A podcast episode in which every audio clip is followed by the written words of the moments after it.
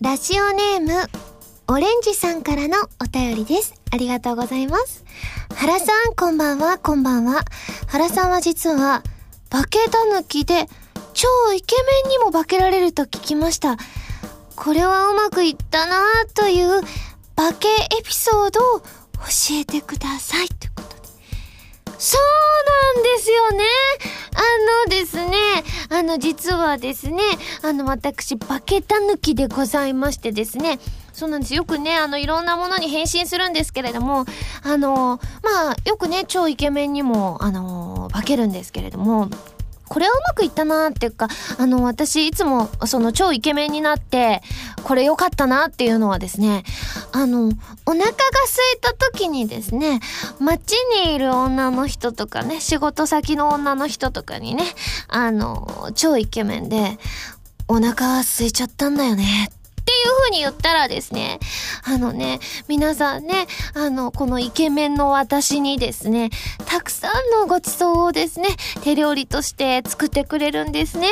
なので、お腹空いた時はですね、超イケメンになってですね、いつもご飯をいただいています。というわけで今週は、原由美のバケタ抜きラジオ改めましてこんばんは、原由美です。原由美のまるまるラジオ、略して原まる。このラジオは毎回皆さんのお便りによってタイトルを変えるという、ちょっと変わった内容になっています。パケタ抜きね。イケメンになったらね、なんかいろいろ確かに得することもありそうですよね。ということで今日はですね、ホタルビ Dear Darling 発売記念合同イベントのそしてアニメート横浜店の当日ってことですね。ちなみに翌日が秋葉原ゲーマーズ本店さんでのイベントということでございましてあのね合同イベントであのーあさみさんに内緒でやってほしいことっていうのをずっと前にですね募集させていただいてたと思うんですけれどもそれをねまだ発表してなかったのでですねあの今日当日ということでですね決めたいと思います。ちなみにねあのいくつか気になったものをですねピックアップして改めてご紹介したいんですけれどもえ以前いただいていたハンドルネームデザイアさんの隙をついてミンゴスにあと3センチまで接近してほしいというあの Dear Darling の歌詞がね kiss kiss kiss あと3センチってやつがありますからね。これは同様の内容星さんからもいただいていたりとかあとはハンドルネームタンタントさんのイベント中に内緒で今井さんの写真を撮る。あとはですねラジオネームひこさんのイベント中に今井さんの口癖とも言えるバカじゃないのを言うっていうことなんですね。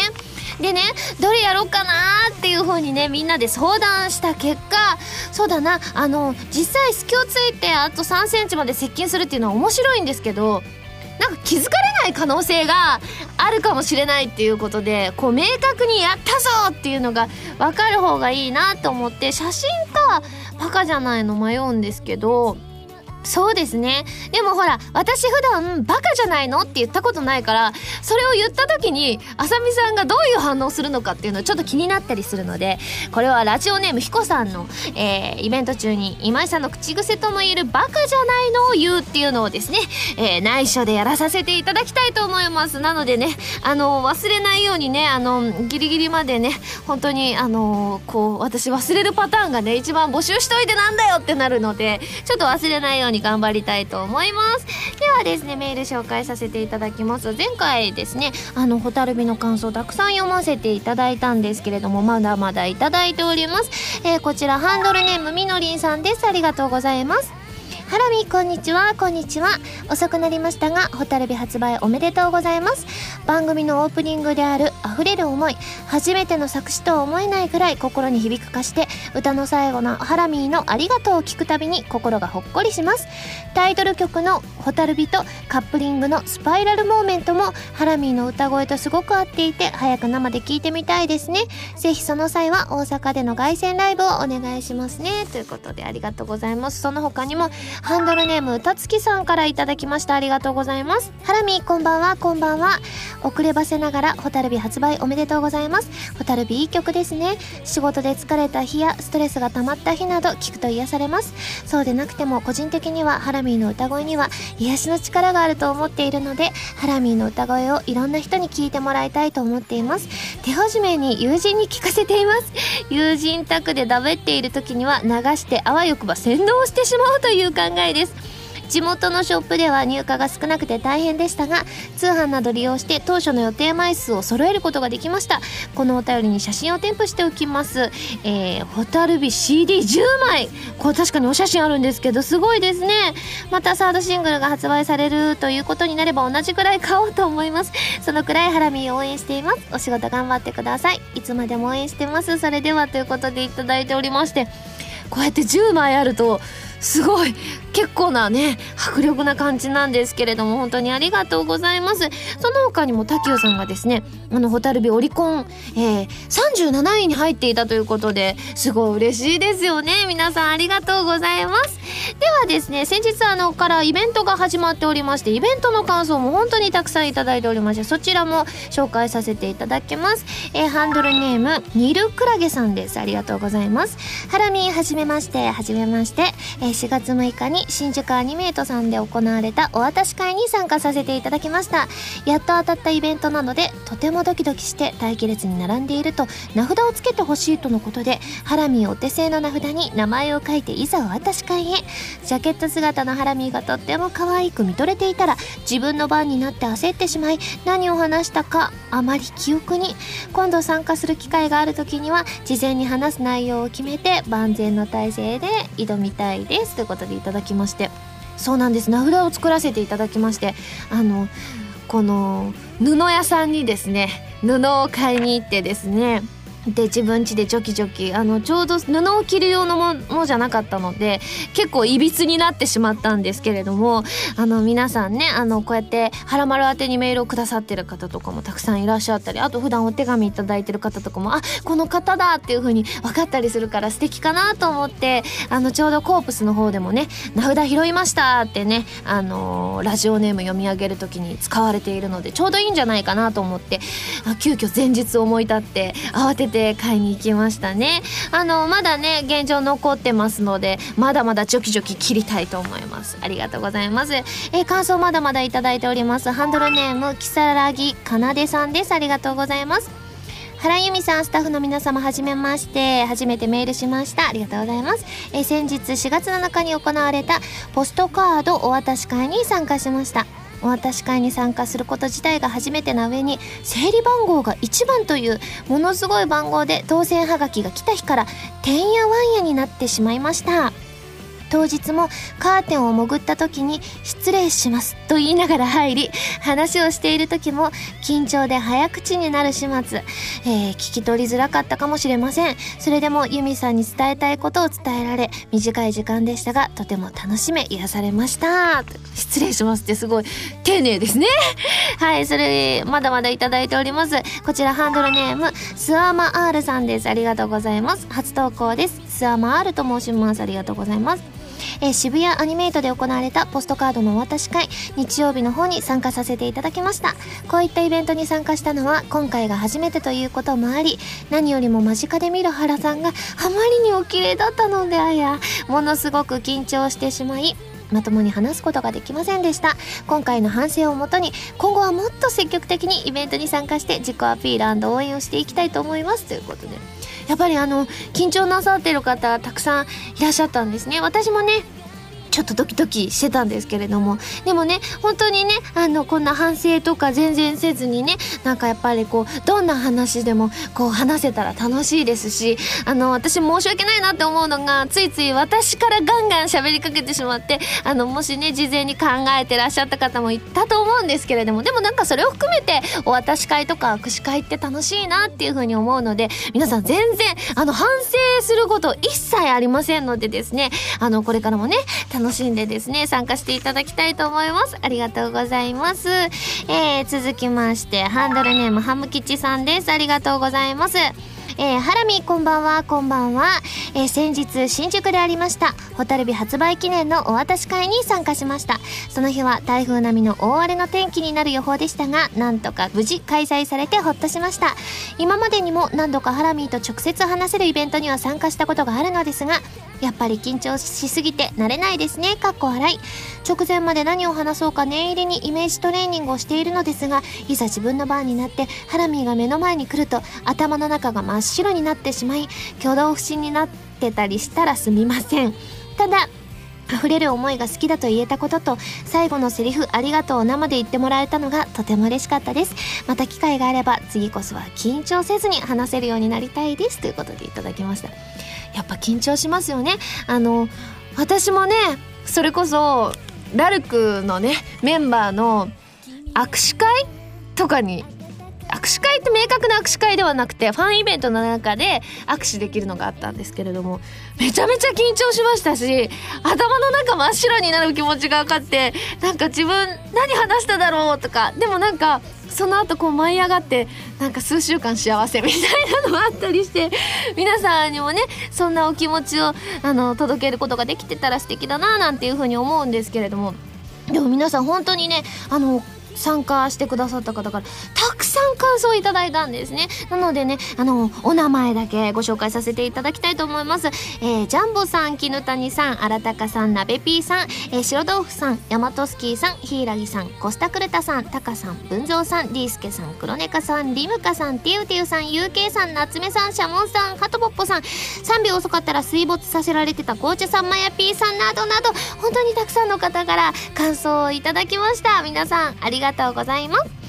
それでは、えー、最初のコーナーに行きたいと思います。でもその前に CM です。どうぞ。原由実のセカンドシングル「蛍火」が好評発売中です。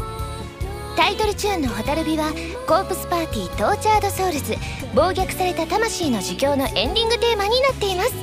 全部で3曲入りですよ。とっても切なくてでも温かい素敵な楽曲が出来上がったのでぜひ聴いてくださいね。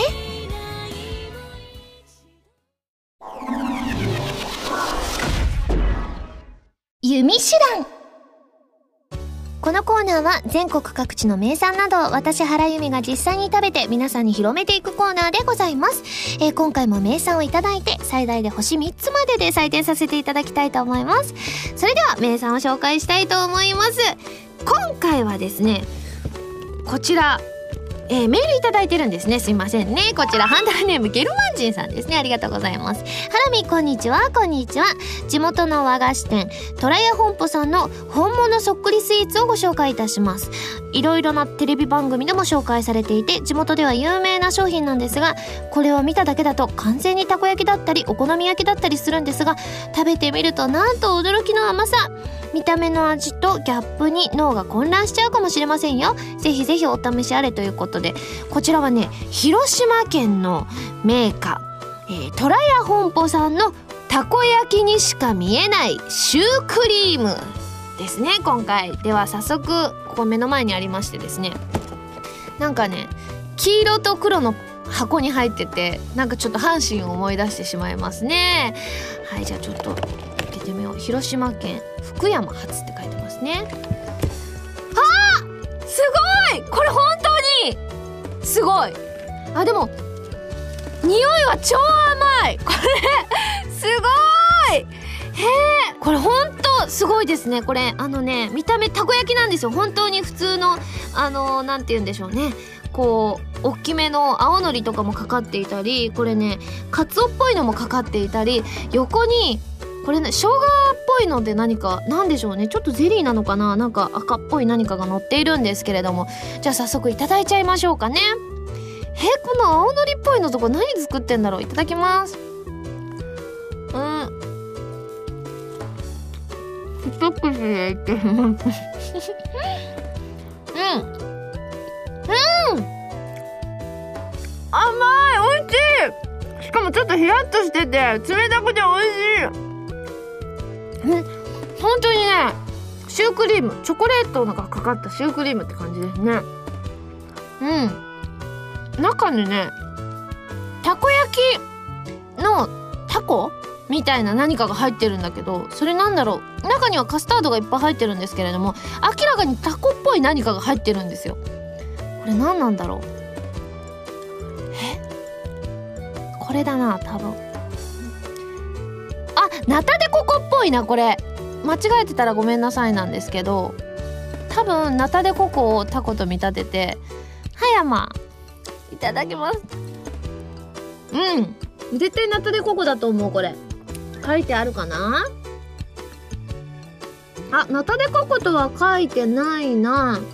でもナタデココをなんか作りそうな何かあの具材は書いてあるんですけれどもでもなんかそういう感じの何か中に入っていてですね。美味しいですねこれ。いやこれ本当に不思議な感じがします。もう本当に見た目美味しそうなたこ焼きなんですけれども中が普通に美味しいシュークリームということで。いやこれ見た目でも楽しめるっていうね素敵なねシュークリームですね。ということでですね、えー、今回も採点をさせていただきたいと思います。ユミシュランの評価は星2.8です。本当美味しいです。これ本当に。これはねネタとしてもなんかみんなにこう差し入れとかで持ってってもびっくりされて笑いが起きそうな気がするのでネタとしても最高ですね。いや美味しいですね。こちらありがとうございます。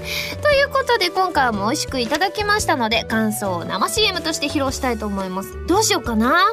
でもねたこ焼きにしか見えないシュークリームっていうのをねせっかくなので織り交ぜていきたいなっていうふうに思うのでうーん。あよしじゃああれにしよう。いきますね。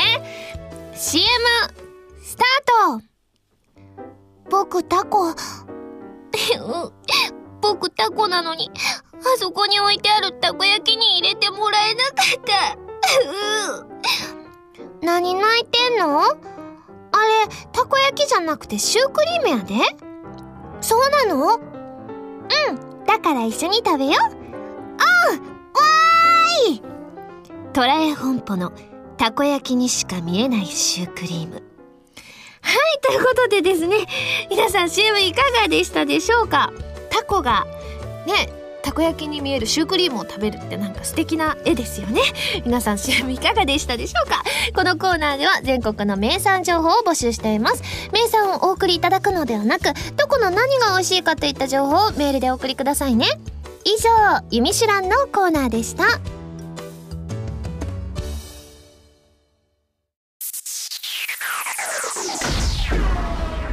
レッツ弾き語りストこのコーナーは私がギターのコードなどの数々のテクニックを覚えて立派な弾き語りができる人、その名も弾き語り人を目指していくコーナーでございます。えー、今回もあさみさんのバンドプラス A のギタリスト、カズーさんこと山口和也さんの本、一番わかりやすい入門書、エレキギター入門を参考にして練習していきたいと思います。こちらは全国の島村楽器さんで買えますので、気になる方はぜひチェックしてみてくださいね。ということでですね、最近、メトロノームを用いてですね、あの、コードを弾いてるんですけれども、今回もね、同じようにちょっとメトロノームを使うのが苦手だということで、またメトロノームを使いつつ、えー、弾かせていただきたいと思います。今回のですね、コード進行はですね、またまた有名なコード進行ということで、C、F、G7、C ですね。この4つをですね、ループしていきたいと思います。まず C は、ですね、これ。で、F が、これですね。そして G7 が、これですね。そして最後にまた C に戻る。うーん、良いですね。これだとね、全然なるんですけれどもね。じゃあちょっと早速メトロノームをですね、ちょっと取り入れてやっていきたいと思います。スタートこれはね、80の速さでございます。ダン、ダン、ダン。1、2、3、4、1、2、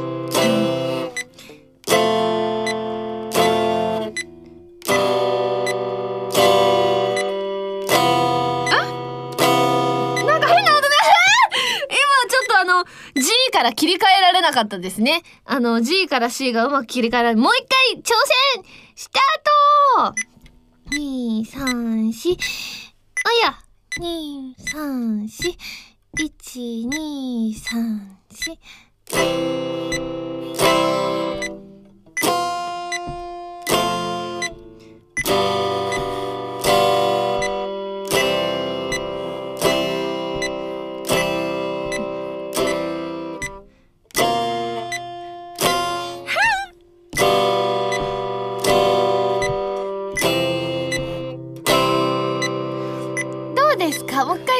いいかな？いけるかな？あ、もう一回挑戦もう一回挑戦というね、アンコールをいただきましたのでですね、もう一回挑戦したいと思います。スタートポチ。2、3、4。1、2、3、4。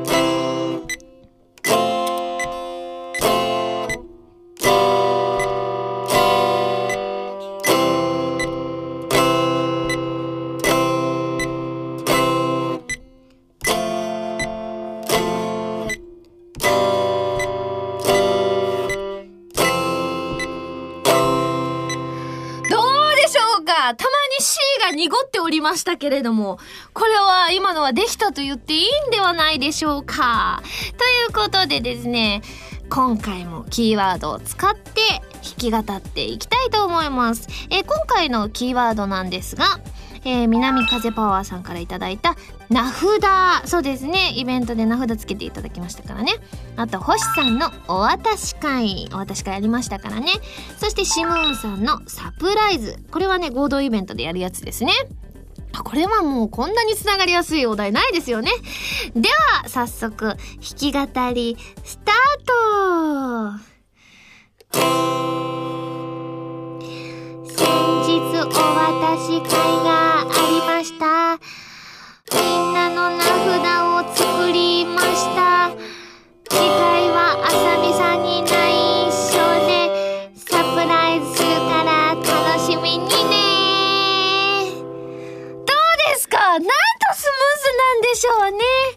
ちょっと最後ね、ちょっとあまり曲とね、音と合ってなかったですけど、でもね、いい感じに仕上がったんではないでしょうか。えー、このコーナーでは、弾き語り用のキーワードを募集しています。メールでお送りくださいね。以上、レッツ弾き語リストのコーナーでした。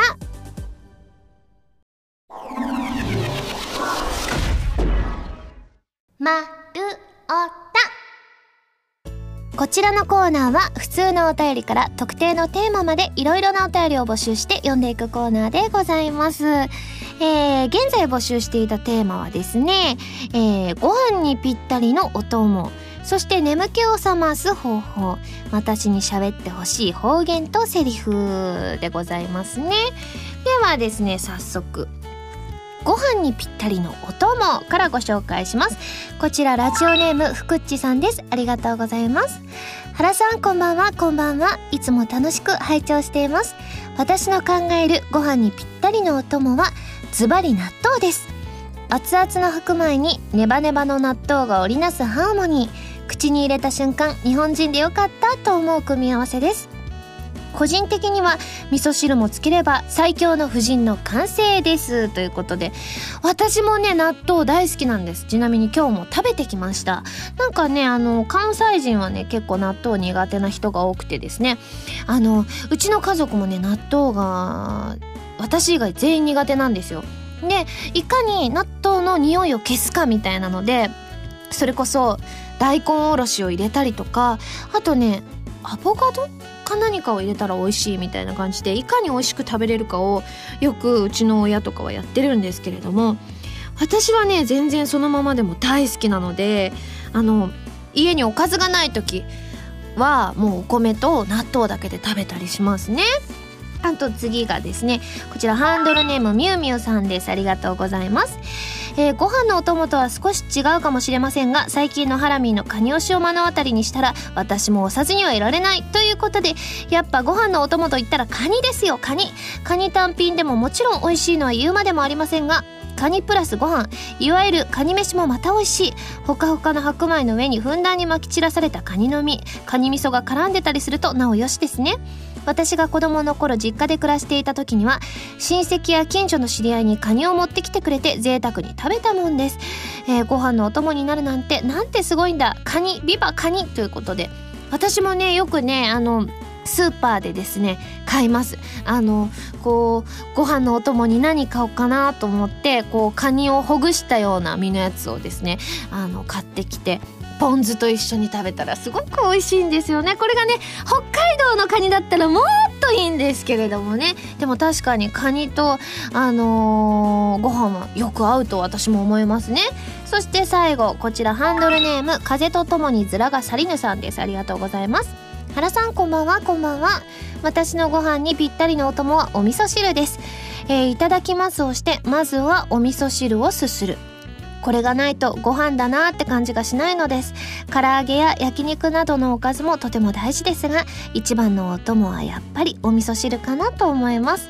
きちんと出汁から取ったお味噌汁は失敗しなければレトルトより格別に美味しいのでハラミーの手料理披露コーナーでご飯物のリクエストが来た時にでも合わせて作ってみてはいかがでしょうかというふうにいただいてるんですけれども実は先日作らせていただきました。えっ、ー、と、はらまるブログの方でですね、あの、ご覧いただけるんですけれども、でもね、確かにね、レトルトよりね、全然美味しいですよね。でもね、やっぱりね、一人暮らしだと本当に量たくさんなってしまって、であのー、こう具材を余らせるのもちょっとね、あのー、その後使い切れなくてねあのごめんなさいしちゃうのは嫌なので私はもう食べきりたい人なのでなめことか買った分そのまま詰め込んだらもう具しかないみたいな。えっとなめことじゃがいもとえっとあれわかめ入れたのかな？うんでもね具だくさんでいろんなねググったらねいろんなねあのー、おすすめの具が出てきていろんなバリエーションで食べられるのですごいお味噌汁って奥が深いなって思ったんですけれどもちょっと「はらまるブログ」をご覧いただいてる方はわかると思うんですけれどもあの私が作ることは当分ございませんね。あのやっぱりねあのー、まああのー、家族とかだったらちょうどいいと思うんですけれどもやっぱり一人で飲み切るのはねかなり大変だったので私当分レトルトにいたしますわ。はいでは次こちら、えー、眠気を覚ます方法ですね。ラジオネームケニアボンバーさんです。ありがとうございます。ハラミーさんこんばんは。こんばんは。眠気を覚ます方法ですが私は某、えー、炭酸飲料かっこレッドブルを飲みます。本当に効くの？と半信半疑でしたが実証済みですのでご安心を。私これを2本飲み36時間働いたことがあります。眠いと思った時に飲むと体がカッカしてくるというかまだまだ頑張れるって気にさせてもらいます。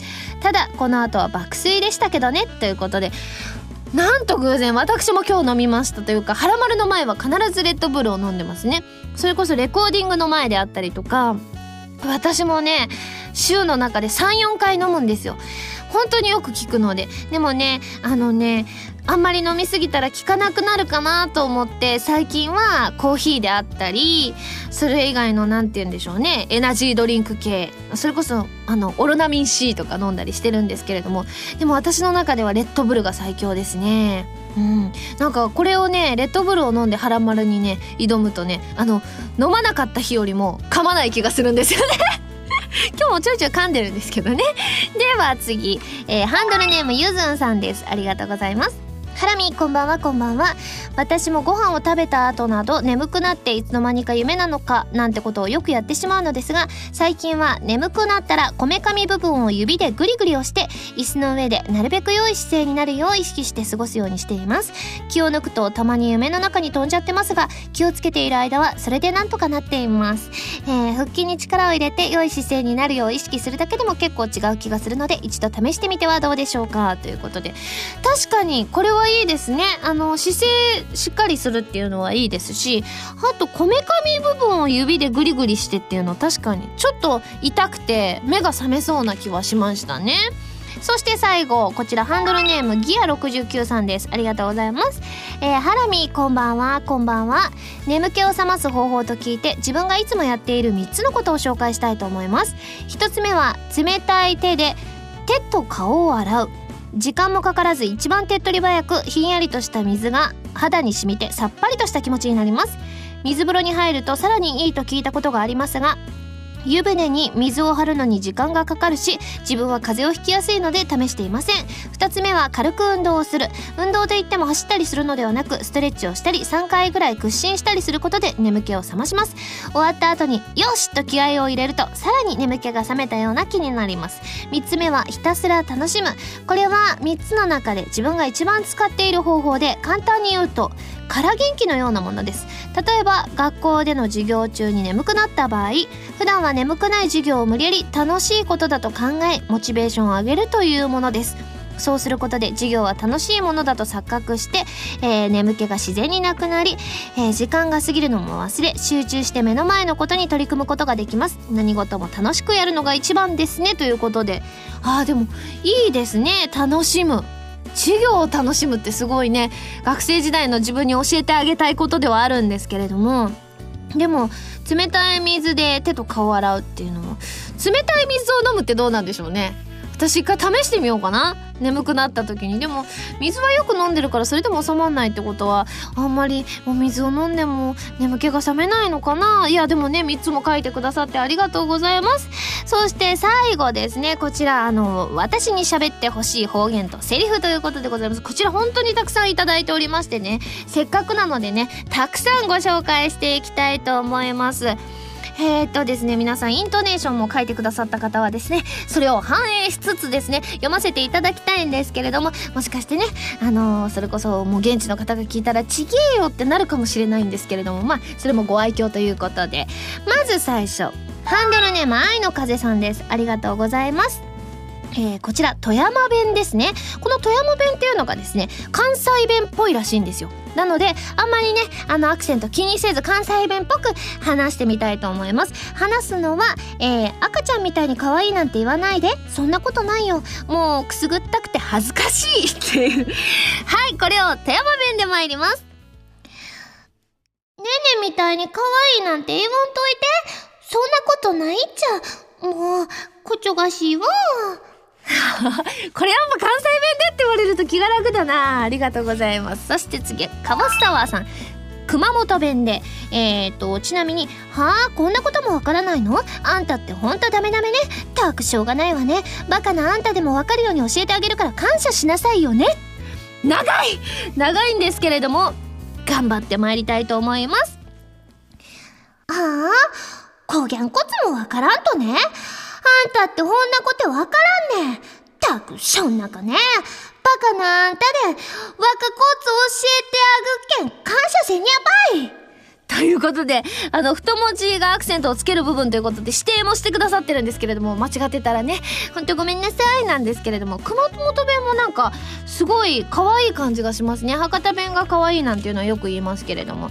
続きまして、ハンドルネームたけさんです。ありがとうございます。福井北部エリアの、えー、方言ということでございまして、えっ、ー、と、早くしなさいという意味を福井北部エリア弁で言いたいと思います。はよしねまなんかこれちょっとね他の地域の方が聞くとドキッとしちゃいますけれども。へえしなさいっていうのはシネマってなんか根を上げるそうですよ。で間を下げるっていうね。へえじゃあ続きまして。ハンドルネームこれはえお名前無人さんってお読みするのかな？ありがとうございます、えー、こちら頂いてるのは福島弁ですね。福島県の言葉ということで。これもう最近散々やってるネタですけれどもね。あのー、この無人さんも、えっ、ー、と今月過ぎたらさすがに使いづらいネタだと思うのでっていうのを一言添えて書いてくださっています。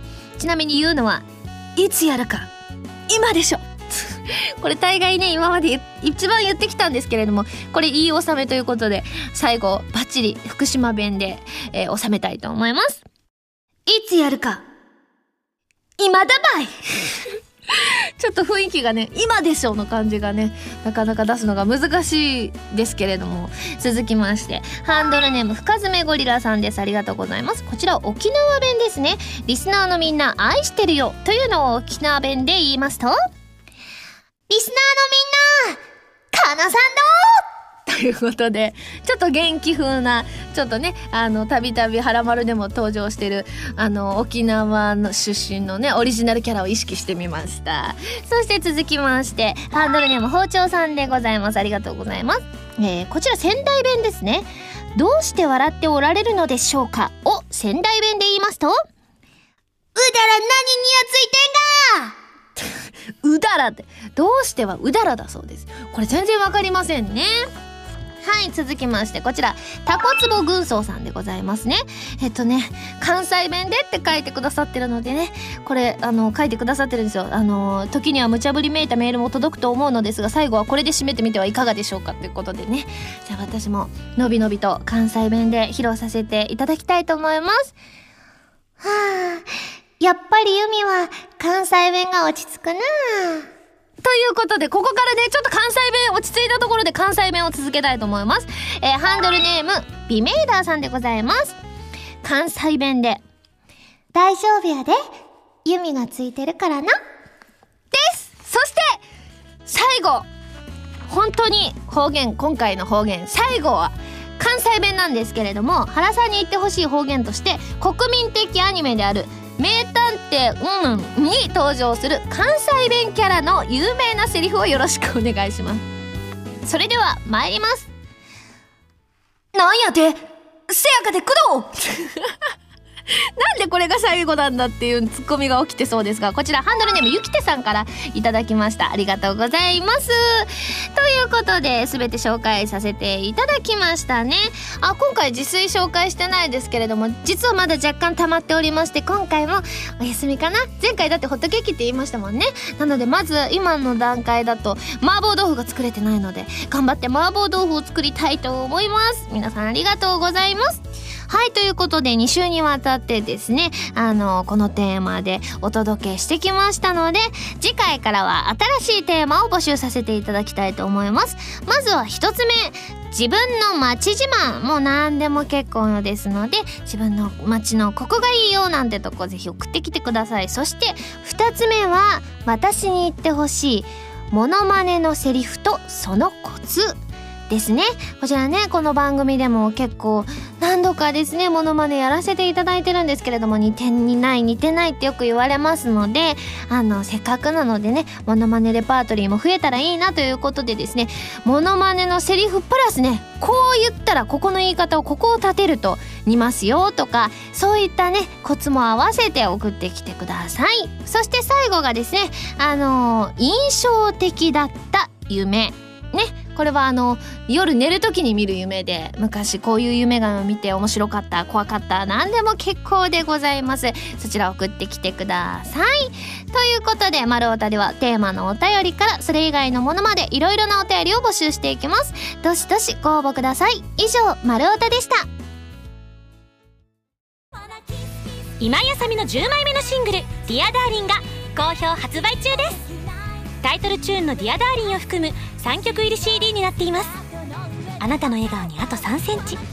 可愛くて元気な楽曲に仕上がりました。ぜひ聴いてみてくださいね。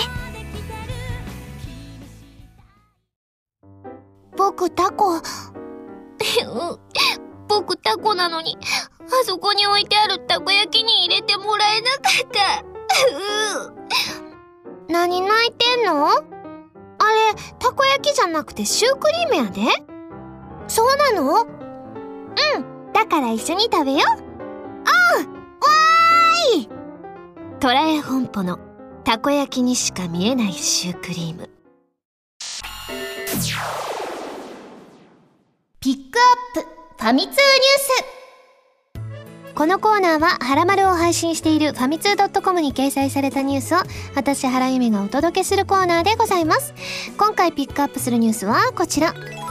セガのゲームなどをデザインしたセガかわいいアパレルブランドが設立。セガは新たなライセンスブランドとしてセガかわいいのライセンス展開を2013年4月よりスタートすると発表した。セガかわいいはセガが持つゲームやキャラクターなどをリデザインし情報に敏感で独自の価値観や感性の強い女の子たちに向けて発信されるとのこと。ということでございまして今こちらにですねいくつかその、あの商品といいますかグッズがあるんですけれども、えーこれドリームキャストコントローラーバックパックあすごい。これはじゃあリュックサック的な感じだったりするんですかね。いやこれすごいな。昔のこのゲーム機。私もねあのなんとなく聞いたことがあるこのねドリームキャスト。すごい。でも目立ちますね。たくさん物が入りそう。あとはね T シャツとかもあったりして。すごい。ゲーム機の絵が描いてある。あとは16ビットって書かれているタンクトップとか。でもこの16ビットって書かれてるやつ普通におしゃれでなんかね外に着ていくにもなんかおしゃれな感じがすごくしますね。あらあら結構素敵ですね。なのでちょっと気になった方はですねぜひ皆さんもチェックしてみてください。以上ピックアップファミ通ニュースのコーナーでした。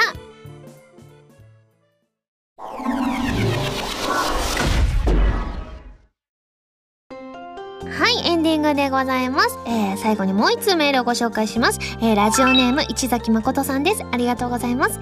ゆみさん、こんにちは、こんにちは。